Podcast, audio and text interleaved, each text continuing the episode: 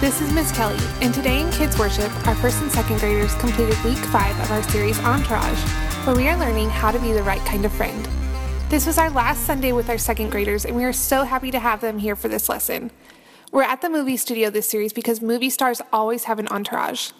In this series, we are looking at what type of people we should have in our entourage and whose entourage we should be a part of. Our main point for today was a good friend prays for others. With this idea in mind, we looked at Acts 12. The believers prayed for Peter and God helped Peter to escape. In Romans 12:12, 12, we are told, "Rejoice in our confident hope, be patient in trouble, and keep on praying."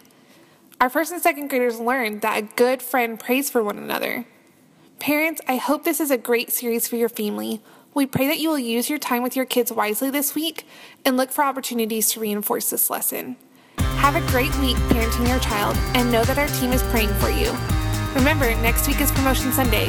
Check your child's name tag at check in to make sure you get to the right spot.